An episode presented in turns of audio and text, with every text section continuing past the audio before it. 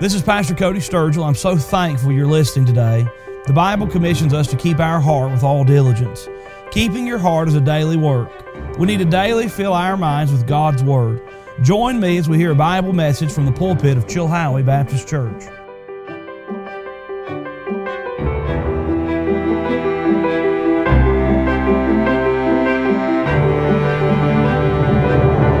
They gave their offering. Uh, it's with, with great pomp and circumstance, look what I did. Look how good I am. That's not, the, that's not Christianity, and that's not how God designed Mosaic law, and that's not God's plan. But the Pharisees, and they were staunch, man, they were staunch. And they were, they were, they were real tight and mm, crusty kind of people, religious traditionalists. Then there were the Sadducees. Now, the Sadducees were on the farther, far other end of the spectrum. They didn't really believe in a resurrection. You can find this in the book of Acts. They're described. The Sadducees didn't believe in a resurrection. They didn't believe, I don't believe in this miracle stuff. We don't believe in that. And they would have taken, if they had anything to do with the Old Testament law, with the Pentateuch, they would have interpreted uh, allegorically. And they would, have, you know, they would have been the kind of people that were really smart and higher critics. And we don't believe in that childish miracle stuff. Well, it's not childish miracle stuff, it's what God said, and it's how God works. So you have the Pharisees and the Pharisees hate the Sadducees, and the Sadducees hate the Pharisees. The Sadducees say, those religious nuts believe everything that that thing that the, their Talmud says, and they have put on all these shows, and it just seems ridiculous to us. And the Pharisees are looking over at the Sadducees, and they're saying, them bunch of liberals, I tell you what, I don't like them. They don't believe in God, think they're so smart. But here's what happens they're on two ends of the spectrum, and Jesus comes. He's right in the middle, and He's perfect. His word is true. His plan is right. He's always right. He's accurate. He is the hope of both the Sadducees and the Pharisees. And Jesus comes on the scene and he comes preaching and teaching and showing what God's going to do and what God wants to do and preparing the way and getting ready to give his life as the sacrifice for sin and when Jesus comes on the scene, the Sadducees who hate the Pharisees and the Pharisees who hate the Sadducees, now they both realize we hate Jesus because what Jesus was preaching caused the Pharisees to move from their religious arrogance into truth and righteousness and humility and repentance of sin. And the Sadducees, when Jesus came preaching, the Sadducees had to realize that there is a miracle working God and we need to trust Him for our soul salvation. And so Jesus comes on the scene. Instead of being teachable, what do they do? They say, We really hate each other, but we hate Jesus more because he wants to change us. So they take hands and they go to Christ. And he said, I would never be a Pharisee or a Sadducee, but I'll tell you something. If you ever come to truth that we find in God's Word and the message of the Lord Jesus Christ, and you say, I know what they say, but I'll just tell you something. If you stand against Christ and his authority, you are like a Sadducee. You are like a Pharisee. Who knows what side of the gamut you're on? But whatever side you're on, you need to be willing to say, hey, look, I've been a Pharisee for a long time, but Jesus is right and true, and I better ought to just repent the fact that I've been wrong and come to Him. Or if you're a Sadducee, you know, I've been a Sadducee for, a and this is what I've believed to be true, but I'm hearing what Jesus is teaching and what God's Word says. And you know what? I may have to just say, you know, hey, look, guys, I'm sorry, but I think I'm just going to listen to Jesus. He seems right. Teachable. I'll just tell you this. If you've not noticed yourself to be wrong a few times lately, you're probably wrong a lot more than you think. How many of you been wrong this week sometime? That ain't so bad. That wasn't too hard, was it? That wasn't so hard. I think it was a half a time last week I was wrong. I'm just kidding. I'm wrong all the time. And the more honest I get, the more wrong I seem to be. Teachable. There is nothing in the world wrong with getting to a place like a Sadducee and saying, you know what? I've been wrong. I've been wrong a long time. I've been bad wrong. There is nothing wrong with realizing the truth and saying, you know, I was wrong. Please forgive me. You know what it's called? When you address that to the Lord, Lord, I've been wrong a long time. I'm wrong. Please forgive. You know what that is? Repentance. Repentance. The way I've been doing this is wrong. The pattern of my life is wrong. Repentance. And I'll just tell you something repentance leads to everlasting life. Repentance leads to freedom in Christ. Repentance takes the pressure off of you and it gives it to the Lord. It rolls it over on Him and it says, Lord, I'm wrong. I'm wrong a lot, but you're always right and I'll just follow you and you can help me. Repentance. Lord, we need to be teachable. You see, the Sadducees and the Pharisees, they were willing to join hands with their worst enemies because they did not want to change to what was right and they didn't want to hear the truth. We must be teachable. They were loyal to a system. They were loyal to a system. I'm a Pharisee. I've always been a Pharisee. I'm going to die a Pharisee. And they didn't care that the Pharisees were wrong. They just said, I'm loyal to the system. And some of these, some of these guys over here, they said, I'm a Sadducee. I've been a Sadducee my whole life. I've always been a Sadducee. If it says Sadducee, I say yes. It's foolish. They weren't willing to be wrong. They weren't teachable. They were loyal to a system. They were loyal to a group. They were loyal to a party, loyal to a group of people and a man's ideas as opposed to being loyal to creator God of the universe. Jesus Christ himself was in their midst and they said we'd rather be loyal to our group than to you God. They were tempting. The Bible says in verse number 1 the Pharisees also with the Sadducees came and tempting, desired him that he would show them a sign from heaven. Tempting. Were they tempt what were they what was their purpose? Now, they come to Jesus. They came to Jesus. Now, they said, I've been a side. They didn't come, let me say it like this. They didn't come to Jesus with this spirit. And you may need to come to Jesus with this spirit.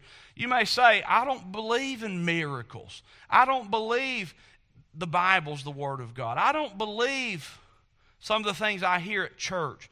Hey, look, if you come to Christ with an honest, searching spirit, you've not messed up yet. The Sadducees, did they come to Jesus? You know, I've always been a Sadducee, but I've always kind of denied these, these miracle truths, and it's kind of what I've been taught, but oh, I better, I better talk to this man. I better talk to Jesus. I better ask him. I better seek some, seek some wisdom and understanding. Maybe he can explain something to me. Did they come to Jesus with that kind of spirit? No. They came to Jesus tempting him, not to be teachable. Now, look, there's, you may be here today. I don't believe in God. I'll just tell you something. If you came to me and you said, Preacher, I don't believe in God, I'm not going to be mad at you. I don't believe, you, you may come to me and say, I don't believe that people are actually getting saved like you say. I'm not going to be mad at you. I'm going to graciously disagree with you, but I would like to talk to you about it. I'd like to hear where you come from. And I'd like to show you from the Bible where I come from. I'm not going to be mad at you. And the Sadducees, they didn't come to Jesus like, man, let me find out. We have an obligation to come to truth, right? And the Pharisees, the Pharisees, it was the same thing. They didn't come to Jesus saying, you know, we've always done church this way. Why in the world would we change it now? They, they had that spirit. I'm standing my ground. I don't care what he said. That was their spirit. But if they'd come to Jesus like, now look, Lord, we have the old the Mosaic law. We have our Talmud. We have these things we've been these rituals we've been doing. Tell me, where have I gone wrong? And there was a man that came to Jesus like that. He came to Jesus like that. And Jesus looked at him and said, Hey, listen, for God so loved the world that he gave his only begotten Son, that whosoever believes in him should not perish, but have everlasting life. Jesus didn't turn him away angrily. When he came seeking, God gave him the truth. One of the greatest verses in the Bible. Folks, I want to encourage you to be something. Be teachable. Do you want to be able to discern what's going on in this world? Do you want to be able to discern what's happening in your life? Do you want to be able to make proper decisions and choices throughout life? Then be teachable. By all means, be teachable. If you don't find yourself wrong occasionally, you're probably wrong a lot. We've got to get to the place where we're teachable. Do you see the spirit of these guys? It's terrible, isn't it? Discerning the signs of the times, you must first be teachable. Number two, you must be discerning.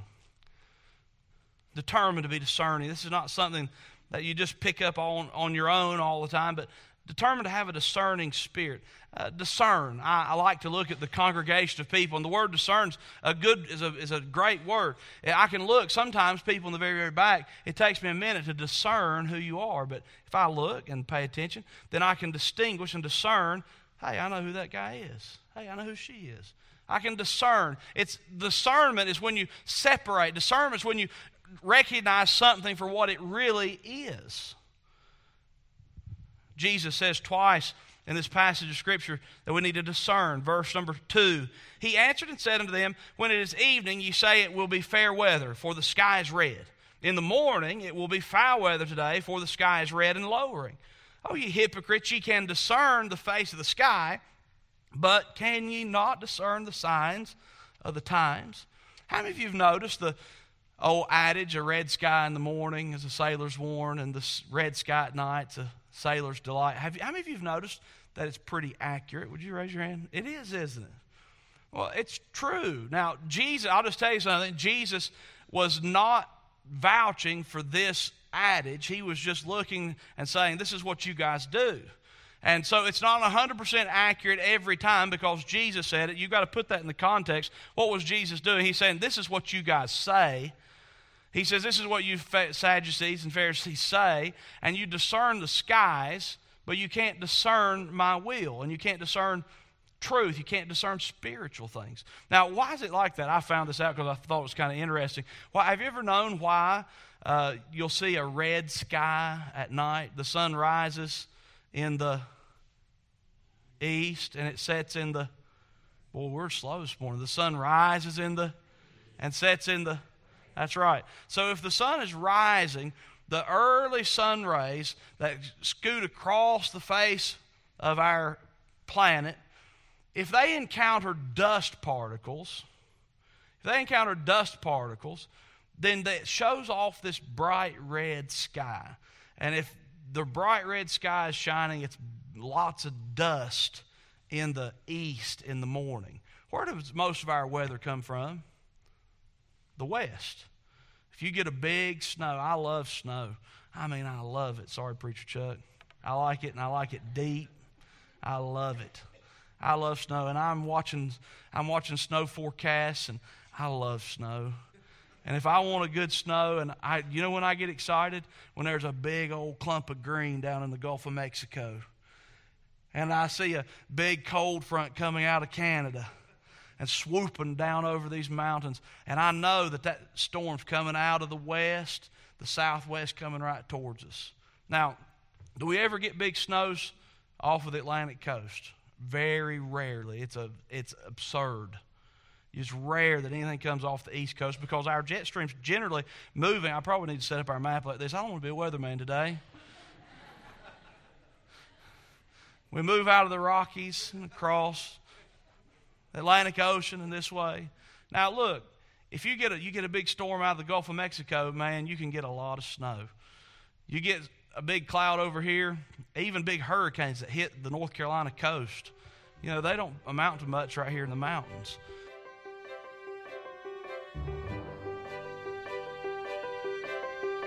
Thank you for listening to Keep Thy Heart Daily. Keep Thy Heart Daily is a ministry of Chilhowie Baptist Church in Chilhowie, Virginia. To learn more about the ministries of Chilhowie Baptist Church, check us out at chilhowiebaptistchurch.com. If you'd like to financially support Keep Thy Heart Daily, please send your gift to Chilhowie Baptist Church, P.O. Box 838, Chilhowie, Virginia 24319.